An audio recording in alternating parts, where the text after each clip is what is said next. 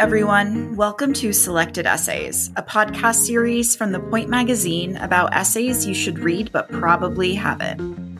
Each episode, we'll be talking with writers about an essay that's influenced one of their own. My name is Jess Swoboda, and I'm here with my co-host, Zach Fine. We're excited to have Adam Schatz on the podcast this week. Adam is the U.S. editor of the London Review of Books and a contributor to the New York Times Magazine, the New York Review of Books, and the New Yorker. Last month, Verso published Adam's new book, Writers and Missionaries, Essays on the Radical Imagination, which gathers a series of intellectual portraits of great thinkers and writers such as Claude Lévi-Strauss, Chester Himes, Jacques Derrida, Fouad Ajami, and Edward Said. For this episode, we talked to Adam about James Baldwin's essay, Alas, Poor Richard, which is about his fraught relationship with the novelist Richard Wright and was written a year after Wright died from a heart attack in 1960. We also talked to Adam about his essay on Wright in the new book, which synthesizes a range of material about Wright's fiction and political life, and is a wonderful introduction to his work. We hope you'll enjoy this episode and subscribe wherever you get your podcasts. If you have questions, comments, or anything else, send an email to selectedessays@thepointmag.com. We'd love to hear from you.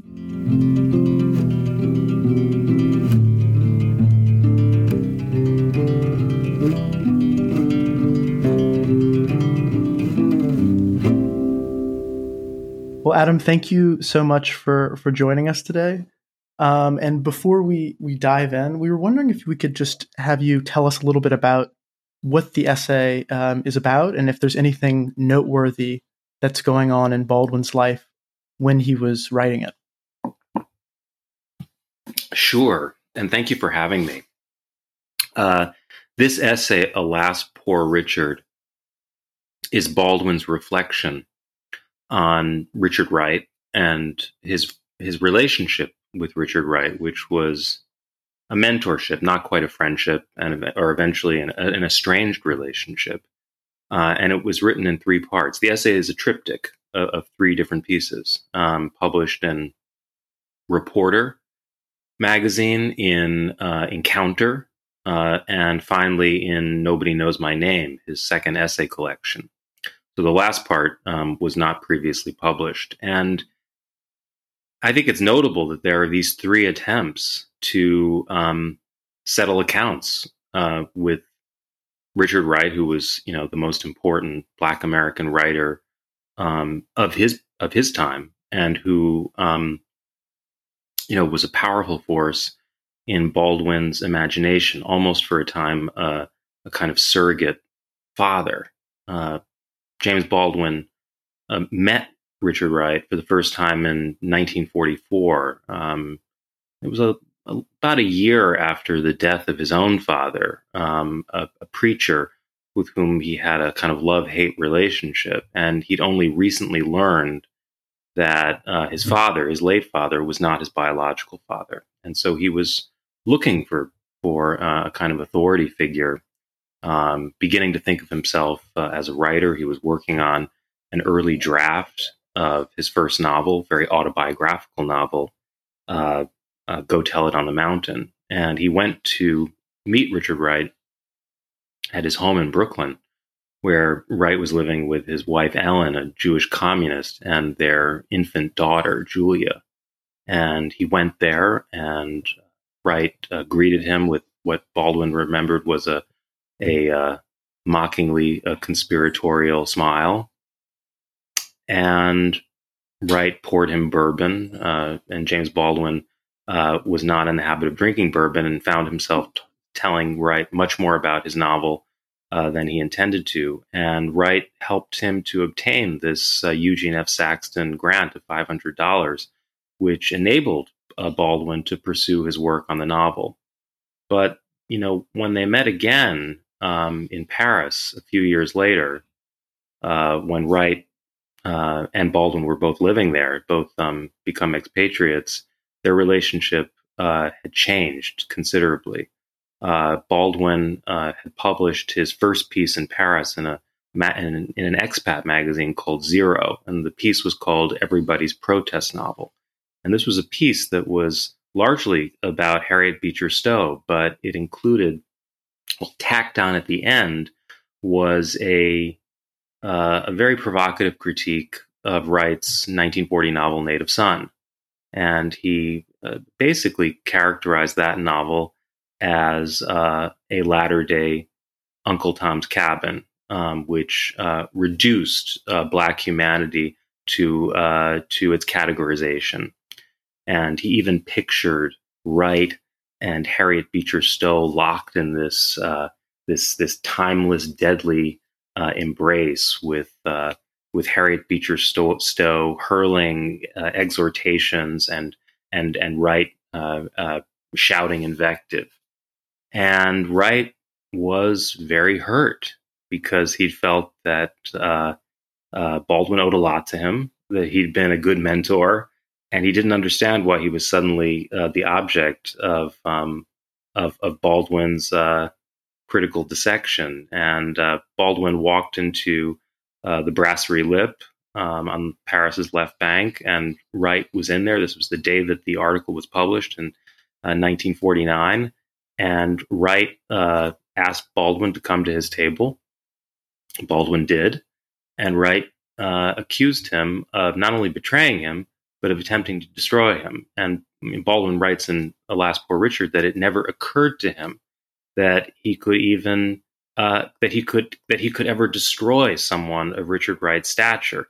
So, you know, this is a piece very much about the sometimes torturous relationship between writer and protege. But of course, it was written some 11 years or 12 years after that encounter. And at the time that James Baldwin published this essay, he was now, an illustrious writer in his own right. He'd published two novels, Go Tell It on the Mountain and Giovanni's Room. He was a celebrated essayist for his book, Notes of a Native Son. He was the most famous Black American writer of his time.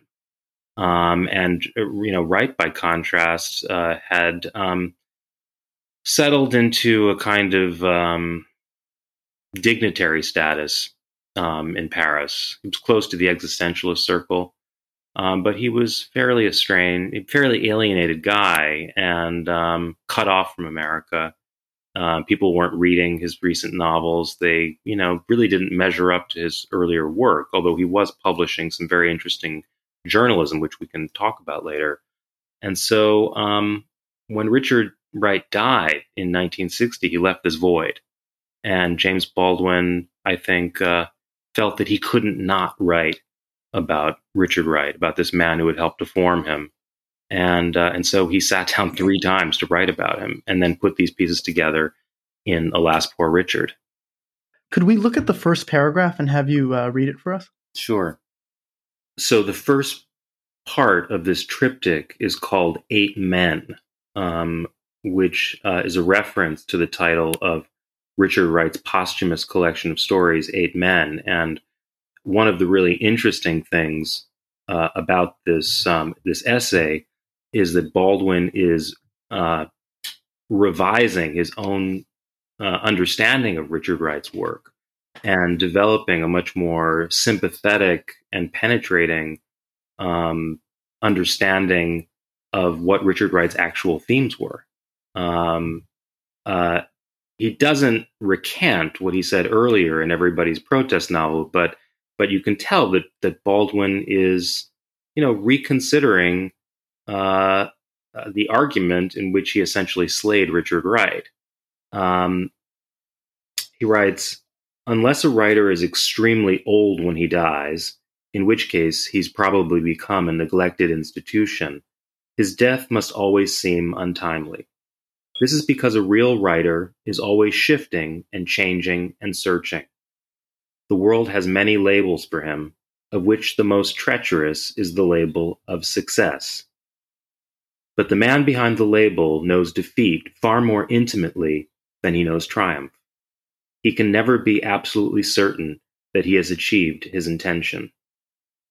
So why do you think Baldwin starts the essay there? Is he saying that success was a curse for Wright? What is he kind of suggesting and setting out at the very beginning? Wright's success had become something of a curse for him. On the one hand, it had opened doors. It had allowed him to move to France with his family at the invitation of the French government. The original invitation, I believe, came from Claude Lévi-Strauss, and he visited France in 1946, really liked it, and then came back in 1947. He and Ellen Wright had had terrible problems in the United States, even in, I shouldn't say even in New York, but also in New York City, where they could not buy a house together under their own name because they were a mixed couple. But this success, I think in Baldwin's view, had led Wright to not just to expatriate himself, but to cut himself off to some extent from his true literary subject in America, and to forge alliances with French intellectuals like Sartre and Beauvoir and the whole temps moderne circle, who in Baldwin's estimation had really much less interest in people than in ideas. And Wright's the novels that Wright published when he was living in France suffered from that same defect. They were kind of cerebral confections that were not particularly grounded in lived experience. It was as if Wright wanted to reinvent himself as an existential novelist. Now, I happen to think that some of those novels are interesting, but I think any fair appraisal would lead one to the conclusion that they do not rate as highly as works like Native Son or his first short story collection, or his memoir, which I think is one of the great works of American literature, Black Boy. And my guess, too, is that Baldwin is thinking perhaps about his own success and thinking about how he is going to forge his next step. There's a point in the first section of this essay where he writes that violence has tended to fill the space where sex should be in novels by Black Americans. And as it happens, Baldwin was writing his great sex novel, Another Country. It's clear that Baldwin is, thinking about his own work, his own understanding of the writer's vocation in relationship to Richard Wright. This is one of the great self and other essays, in my view. So I noticed that Baldwin doesn't even mention Wright by name until the third paragraph. Why? What kind of foundation is Baldwin laying for his essay in these opening paragraphs? Well, I do think he's suggesting in the opening paragraphs that the figure of the writer, and in this case, Richard Wright, while the writer is alive, stands in between the reader and the reader's understanding of the work. And I think that I think what he's saying is that Richard Wright, as a man, as a Black man who had survived to tell the tale, stood in between Baldwin and his understanding of what Richard Wright's work was ultimately about. As I said, in Everybody's Protest Novel, he had characterized in Everybody's Protest Novel, but also in a subsequent essay that he published a year or so later, Many Thousands Gone, which appeared in Partisan Review. He put forward a pretty lacerating critique of Richard Wright as a writer guided by protest, a writer for whom literature was protest. And Baldwin, although he flirted with Trotskyism when he was a teenager, was never, unlike Richard Wright, a member of the Communist Party. The Communist Party formed Richard Wright. You can't really understand Richard Wright's work without understanding his relationship to the Communist Party in the 1930s. He was one of the Communist Party's prized intellectuals. Prized Black intellectuals. And even after he left the party, he continued in many ways to think of himself as a protest writer. Although I think his understanding of what protest writing was different from Baldwin's. Baldwin, on the other hand, was very much an aesthete. His two greatest influences were the King James Bible and Henry James. He later added a third, the blues, which was always there, although he emphasized it more in his later work. James Baldwin was also gay, and I think, Baldwin's sexuality is crucial to an understanding of his work. Richard Wright, I think, was in some ways mystified by Baldwin's sexuality, and in one case, characterized his prose in a way that was implicitly homophobic. So I think that in those initial drafts, Baldwin is essentially confessing to the fact that in 1949, when he published Everybody's Protest Novel, he could only see Wright. He really couldn't see Wright's writing. So later in the essay, Baldwin expresses that he wants to turn to Wright and suggests that they talk as if white people are not listening. So who is the imagined audience for this essay, and how does it shape the way Baldwin writes it? My sense of passages like this is that, Wright was being...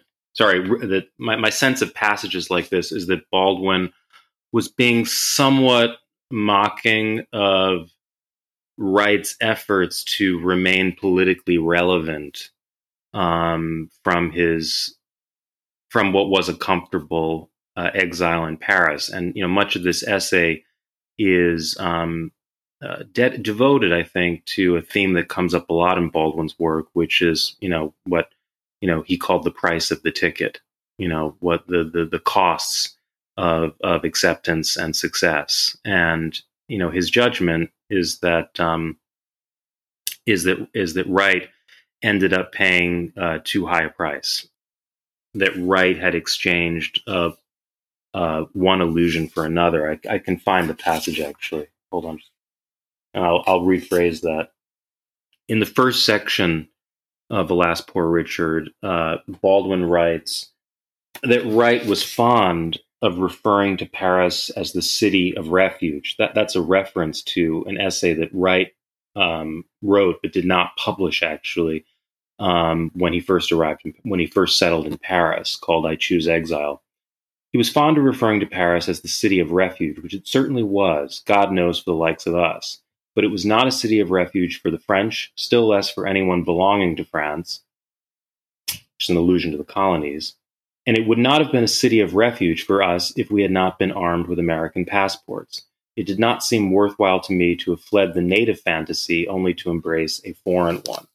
And I think that's, it's a fairly, cutting appraisal of Wright, and in my view, not entirely a fair one, but it's probably an authentic reconstruction of how Baldwin and some younger Black writers felt when they looked at Wright being embraced by the whole left bank circle of Les Temps Modernes. And Wright was someone who by then had made it, and, as Baldwin puts it somewhat scathingly, was living like a white man in Paris.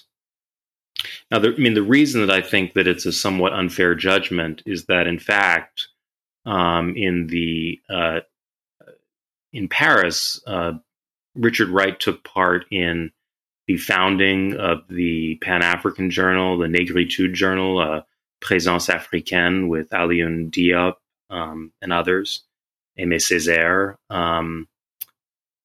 He launched the first Black Writers and Artists Conference in 1956, which Baldwin attended and reported on in his piece Princes and Powers. And he also began to travel to, what we now call the Global South, a world which was in the midst of rebellions against colonialism, and published 2 books on the subject, which still bear rereading. So while Wright was quite cautious when it came to the war in Algeria, he was fairly outspoken and quite perceptive and yet at the same time saying that he has a debt, in a sense, to the damage that he caused.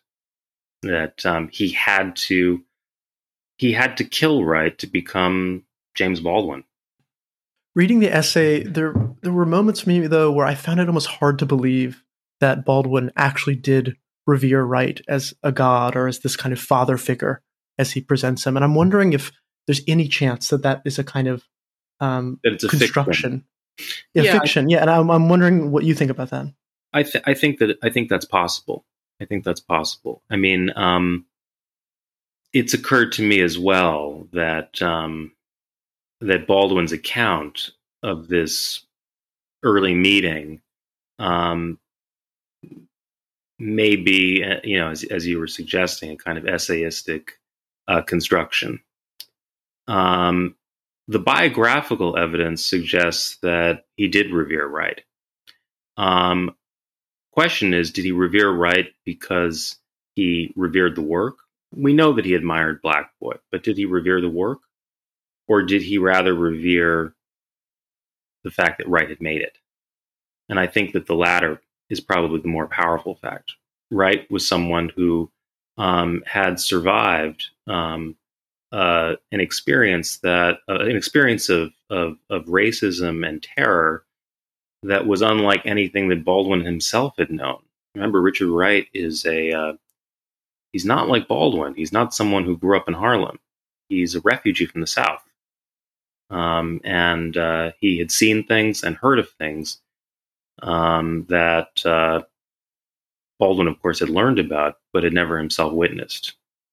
He knew of people who were lynched, who had lost their lives to what I think at one point he calls the White Death. And he had made himself into a writer. And I mean, remember that Native Son was a Book of the Month Club choice. That's no small achievement. Now, of course, the price that Richard Wright had to pay for becoming a Book of the Month Club author, this was a price that Baldwin himself was not aware of at the time, was that key passages in Native Son were deleted. And these were passages, I think, that would have given Baldwin a much different picture of what Wright's intentions were, because they involved the sexual desire, the current of desire between Bigger Thomas and the white woman he kills. Those were not in the original edition. And so Bigger Thomas ends up seeming like a kind of a monster without motive, which is one reason, of course, why Baldwin objected to the depiction of Bigger Thomas in Native Son. But I agree. I think that there's a case to be made that he's amplifying his reverence for Wright for the purposes of this essay. Another I think interesting aspect of the Wright-Baldwin rivalry, as it were, although it's really a rivalry only on one side, because Wright regarded Baldwin as an ungrateful young upstart. He did not regard Baldwin as a competitor. Baldwin raged against Wright's, what he took to be Wright's narrow protest-centered conception of the novel. But for one thing, he admits in this essay that the setting of Wright's fiction is not really the South. It's not really the South Side of Chicago. It's the desolation of the human heart.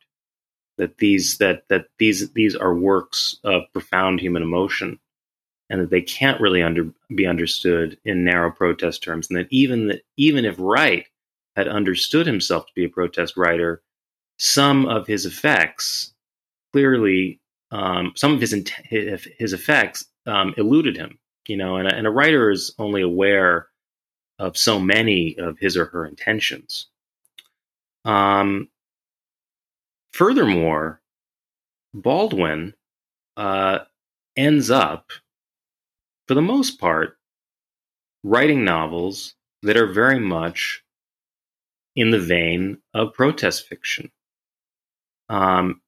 His prose style is obviously very different from Wright's. Wright published in a kind of 30s style, social realist, staccato prose that would never be mistaken for the kind of Jamesian sentences of James Baldwin.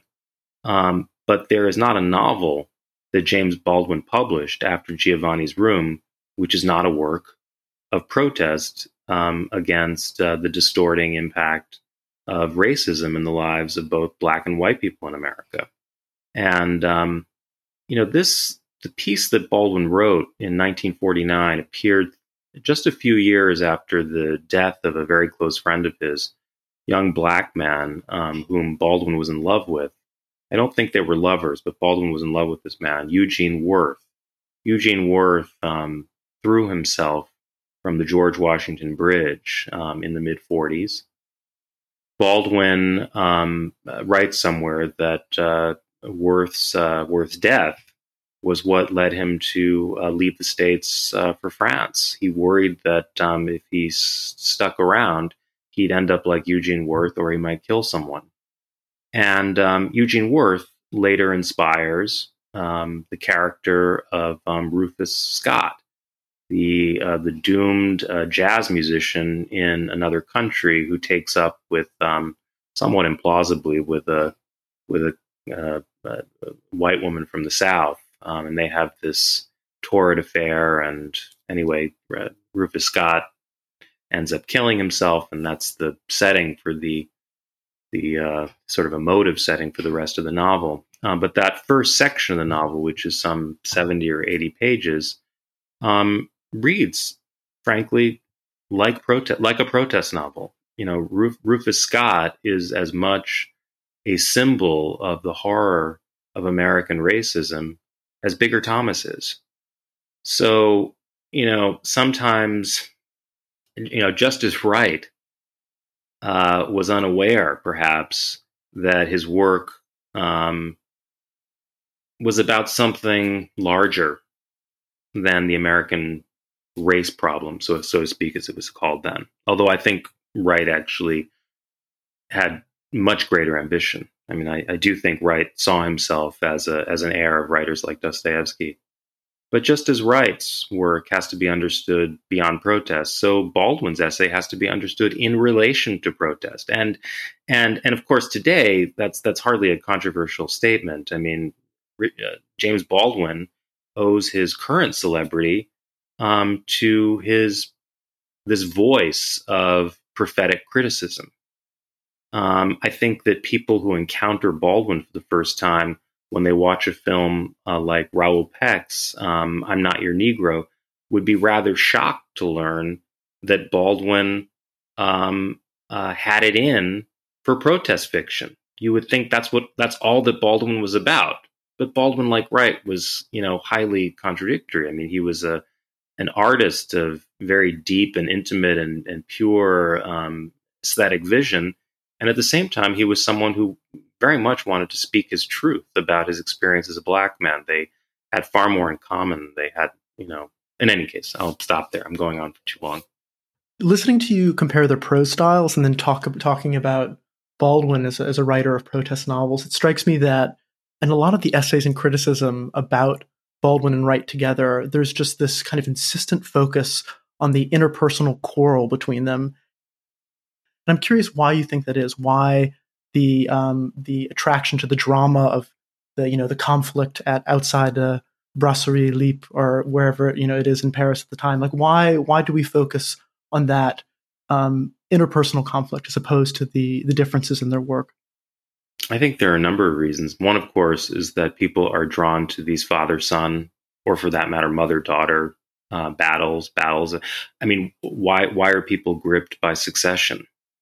I mean, essentially, it's a story of parents and children. I think, another reason is that it's easier to talk about.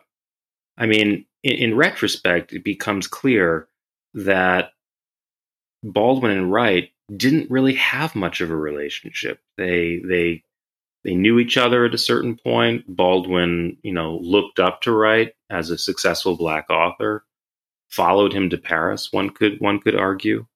Then they had a rupture, and after that, their relations were very distanced. Baldwin did not speak at Richard Wright's funeral. In fact, I don't even think he attended it. So, this is not a case of two writers who know each other intimately and have a falling out. The relationship was much more alive in Baldwin's imagination than it was in Wright's. But I think that it's easier to talk about than it is to talk about the work. I mean, just think about people's relationship to Baldwin's work today.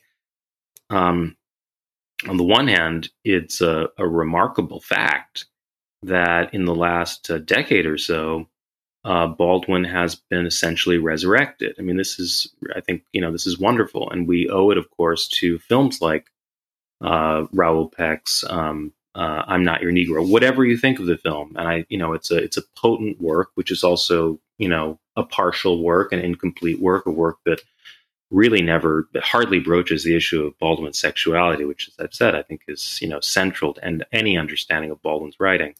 Still, we're in the midst of this Baldwin revival and sanctification of James Baldwin, but in some cases, it's either led away from his writing or it's led to a kind of cramped interpretation of the writing, which is either based on cherry-picked quotations, and Baldwin, is a treasure trove of quotations and aphorisms, not to mention speeches that you can find on YouTube.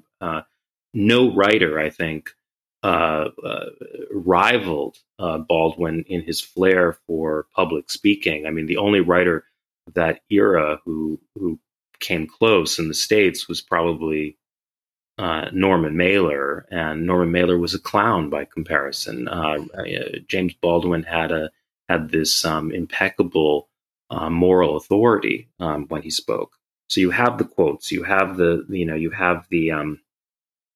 YouTube speeches, and then you have this shift in focus from the searching and probing and often very ambivalent essays that he wrote in the late 40s and throughout the 1950s, all the way up to The Fire Next Time, the peak, at the very peak of his powers, when he essentially weds the civil rights movement. A shift from that work to the Baldwin of No Name in the Street, published in 1972, which I think is a very fine piece of writing, not at quite the level of his earlier work. But the most important thing here, I think, for the purpose of our conversation, is that No Name in the Street has a very different tone and very different sensibility. It's much more bruised and battered and disillusioned and bleak, and it's almost as if Baldwin in the space of less than a decade has gone from being a qualified, I mean, I'm using terms that didn't exist then and I'm being somewhat facetious, but he's gone from being a qualified Afro-optimist to being a very seasoned Afro-pessimist. And the Baldwin we read about today is really the more pessimistic, bleak Baldwin who knows that, the American horror is, human made, but is unsure that humans can actually alter it and set the country on a different path. I think, as welcome as this revival has been, it has also led to a somewhat oversimplified understanding of Baldwin's work and the way that work reflects the journey of his life. And so to get back to your question about Baldwin and Wright, Baldwin has been sanctified. Richard Wright has been virtually forgotten. I mean, kids still you know, if they're lucky, they'll read Black Boy or Native Son. But he's not read very much, and very few people are reading his books like White Man Listen or The Color Curtain, which is, you know, a fascinating report from the Bandung Conference. They're not aware of Wright, the journalist, who, you know, was a precursor to the Granta journalism of the 1980s. So if you have one figure who's sanctified and the other who's forgotten, it's so much easier to get the kind of transatlantic Netflix version of an older Black writer and a younger Black writer, one exiting the scene, one entering the scene, feuding, right? I mean... Mm. Do you feel like that's changing right now? Do you feel like there is a resurgence of interest in Wright, and not only marked by, you know, things like your essay, but, you know, there's a lot of interest now these days in existentialism again. And so I'm wondering if Wright's novels like The Outsider, it will come back into vogue in some way, or his work on colonialism. Do you think things are going to kind of turn in terms of favor for him? I do think there are some signs of a growing interest. I think that one example of that would be the republication of, I think it's the first full-length publication of his novella, The Man Who Went Underground. I do see growing interest among scholars. I think one of the pioneers of a, you know, let's hope it will be a Richard Wright revival is the scholar Paul Gilroy, who's probably best known for his book, The Black Atlantic. He's written quite brilliantly about Richard Wright. And I think that you're onto something, that the fascination of figures like Simone de Beauvoir might end up rubbing off on Richard Wright as well. You know, Wright's work, and I leave aside Black Boy, because I think Black Boy is an immediately accessible work and really one of the most enchanting and powerful autobiographies that I know of. Wright's work is more difficult to access than Baldwin, and it's not simply because Wright's prose is less seductive than Baldwin's. So whose writing is as seductive as Baldwin's anyway? I mean, there aren't many American essayists who can equal him. It's more difficult to access because I think in some ways it's more tethered to a certain period in American life, especially the Depression years, the Hungry 30s. Now, it's quite possible that the revival of interest in that period, you know, because of, you know, of economic precarity today, because of increasing interest in Marxism, that may also lead people back to Wright.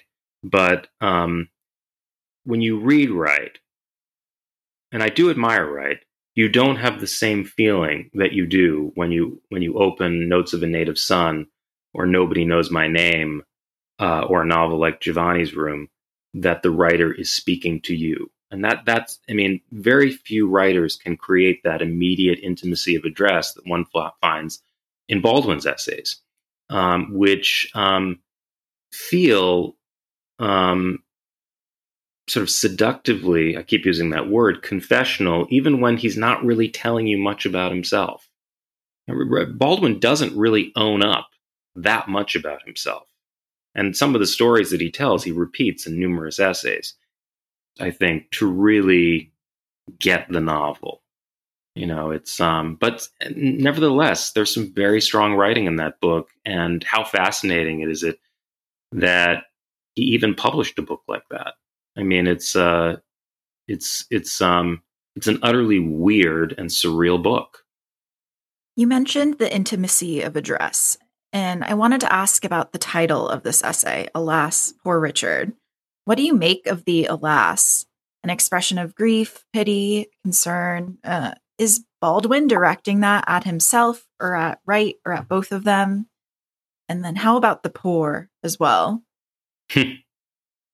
It's a good question, and I would agree with you that it's directed at himself, I think, to some degree, but I do think it's mostly directed at Wright.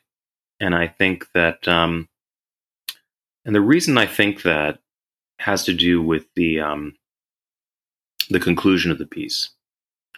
And in this conclusion, he characterizes Richard Wright as a victim of a war, and a victim of the war between whiteness and blackness.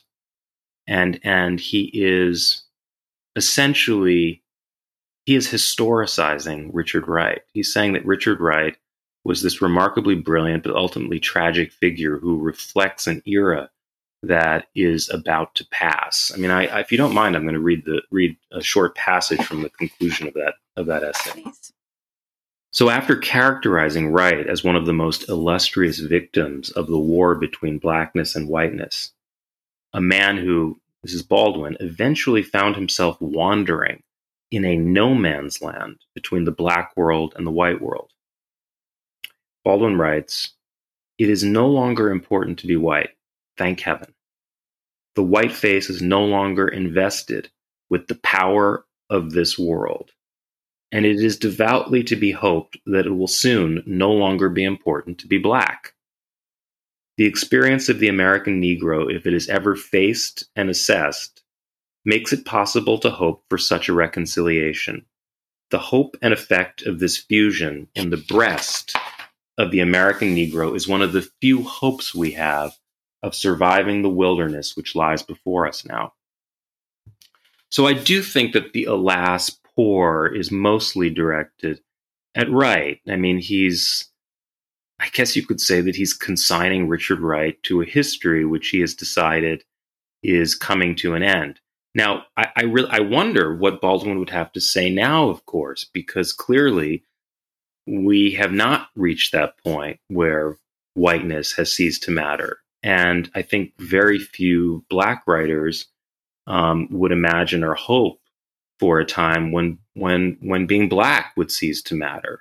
Baldwin is expressing, I think, an optimism that grows out of not just the civil rights movement in the States, in which he'd become, an increasingly influential participant, with his friendships with Medgar Evers and Martin Luther King Jr. and his friendship with Malcolm X, but it also grows out of the excitement of decolonization in Africa. And it's notable that the last section of this piece, Alas, Poor Richard, which he wrote for Nobody Knows My Name, he takes up the question of Richard Wright's relations with Africans in France, Africans whose relationship to blackness, to their identity, is very different from that of black Americans, Africans who do not have the same kind of privileges that black Americans were the beneficiaries of in Paris. So you have this book of essays coming out. It's forthcoming, Writers and Missionaries. And you write in the introduction to that about being attracted to Sartre for his, quote, riveting portraits of other writers. And this book that you have coming out is this collection of portraits of writers. And I'm wondering, I hope they're riveting. I guess we'll leave it up to our listeners to decide. The last thing I want is to bore people, but you never know. Who knows? So, but what does a riveting portrait contain? Well, the thing about those, I don't know whether you're familiar with Sartre's essays on people like Paul Nizan, who was a classmate of his at the École Normale Supérieure, or of Merleau-Ponty, who is a very close friend of his and a participant in the existentialist movement, great philosopher, or his essays on, his essay on Genet, or these Sartre portraits, they really are quite remarkable. It's almost as if to write about these people, Sartre would place himself in their shoes and almost will himself to be them. I mean, he writes about them with this almost fictionalized and certainly magisterial authority. So when he's writing about someone like Nizam, you feel that he has this magical access to Nizam's determination, his drive, his rebelliousness. And at the same time, I mean, in the case of Nizam, Sartre is also very aware of the ways in which he fell short as a human being compared to Nizam. So I guess it's that immersion in the imagination of another writer that I find gripping in the best kind of literary portraits. In the introduction, you talk about, in addition to portraits, you talk about the essay form, and you even compare it to your early interest in jazz.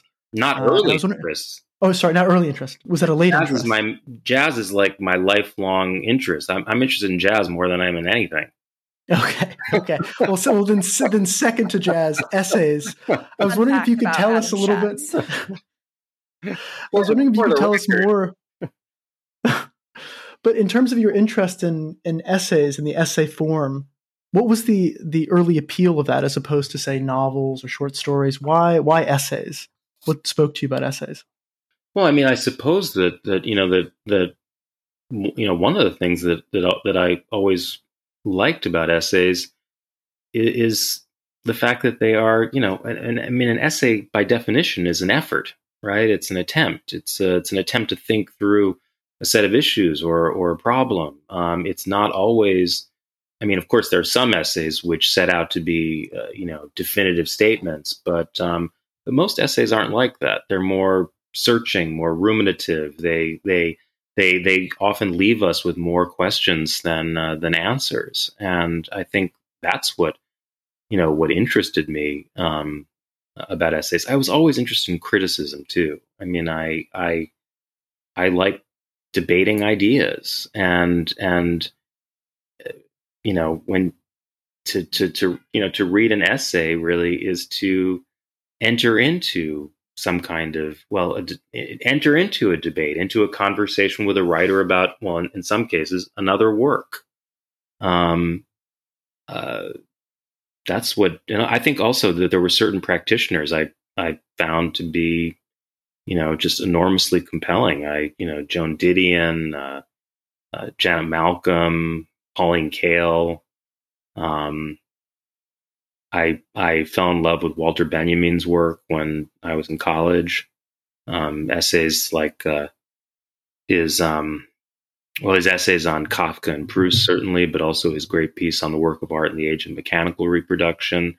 And it's it occurs to me that often essays, maybe because of their provisional quality, are more often more daring than full-fledged books. That they, I do think that writers often take chances in essays that they don't necessarily take elsewhere. So in Writers and Missionaries, again, in the introduction, Zach and I were very taken by it, as you can probably assume from so many of our questions right now. You write, and while I write extensively about their political choices, I'm just as interested in their aesthetic commitments, the sensibilities and obsessions that give their work its power, its character, and what Barthes would have called its green, without which their work would not be worth considering today. And the relationship between aesthetics and politics is something heavily debated in criticism. And I'm wondering, why do you think it's important to capture both the aesthetic and the political? And what do we lose if we prioritize or focus on only one over the other? Well, for one thing, why would we read a writer who did not in some way move or unsettle or affect us, if that work could be reduced to its political utterances? Why not just read a summary of the person's positions? I mean, Baldwin had a set of views, which are, certainly illuminating in some ways. I mean, he was far-reaching, you know, and I think that's one reason why people are still reading him. But I don't think he's just read for his views, you know. I think he will be, and I think, and frankly, I think that a writer like Baldwin will be read, even if, you know, even in the unlikely event, let's say in our lifetime, that the problems he addressed are solved, you know, because there is something in that writing which touches us in a deeper way. There's a music in that prose, you know, which is ineffable. That's what, you know, Baldwin is his sentences. It's not just his pronouncements. And you know, I often feel like I'm a moralist among aesthetes and an aesthete among moralists. I just, you know, and I think that's one of the reasons why, you know, Susan Sontag's work is so interesting, because she's constantly toggling between formalism and moralism. It's obviously very important for us to understand how writers responded to the political crises of their time.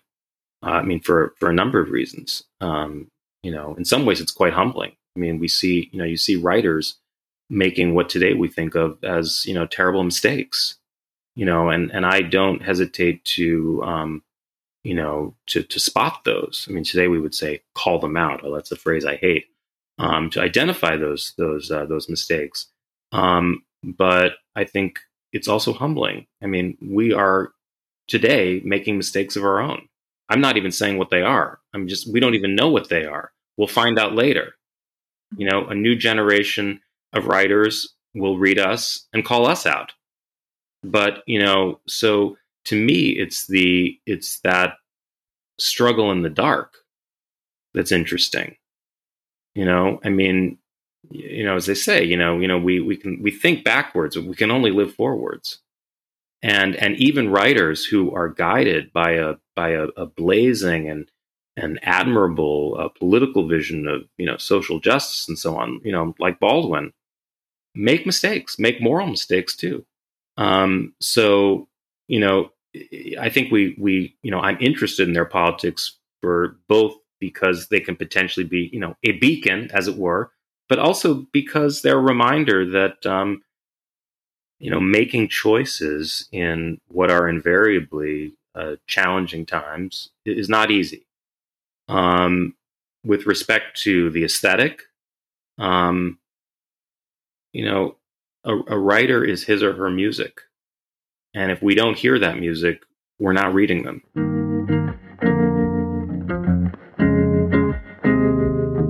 Thanks everyone for joining us for this episode of Selected Essays. We'd like to thank Joe Coleman for editing the podcast and Meg Duffy of Hand Habits for contributing the original music.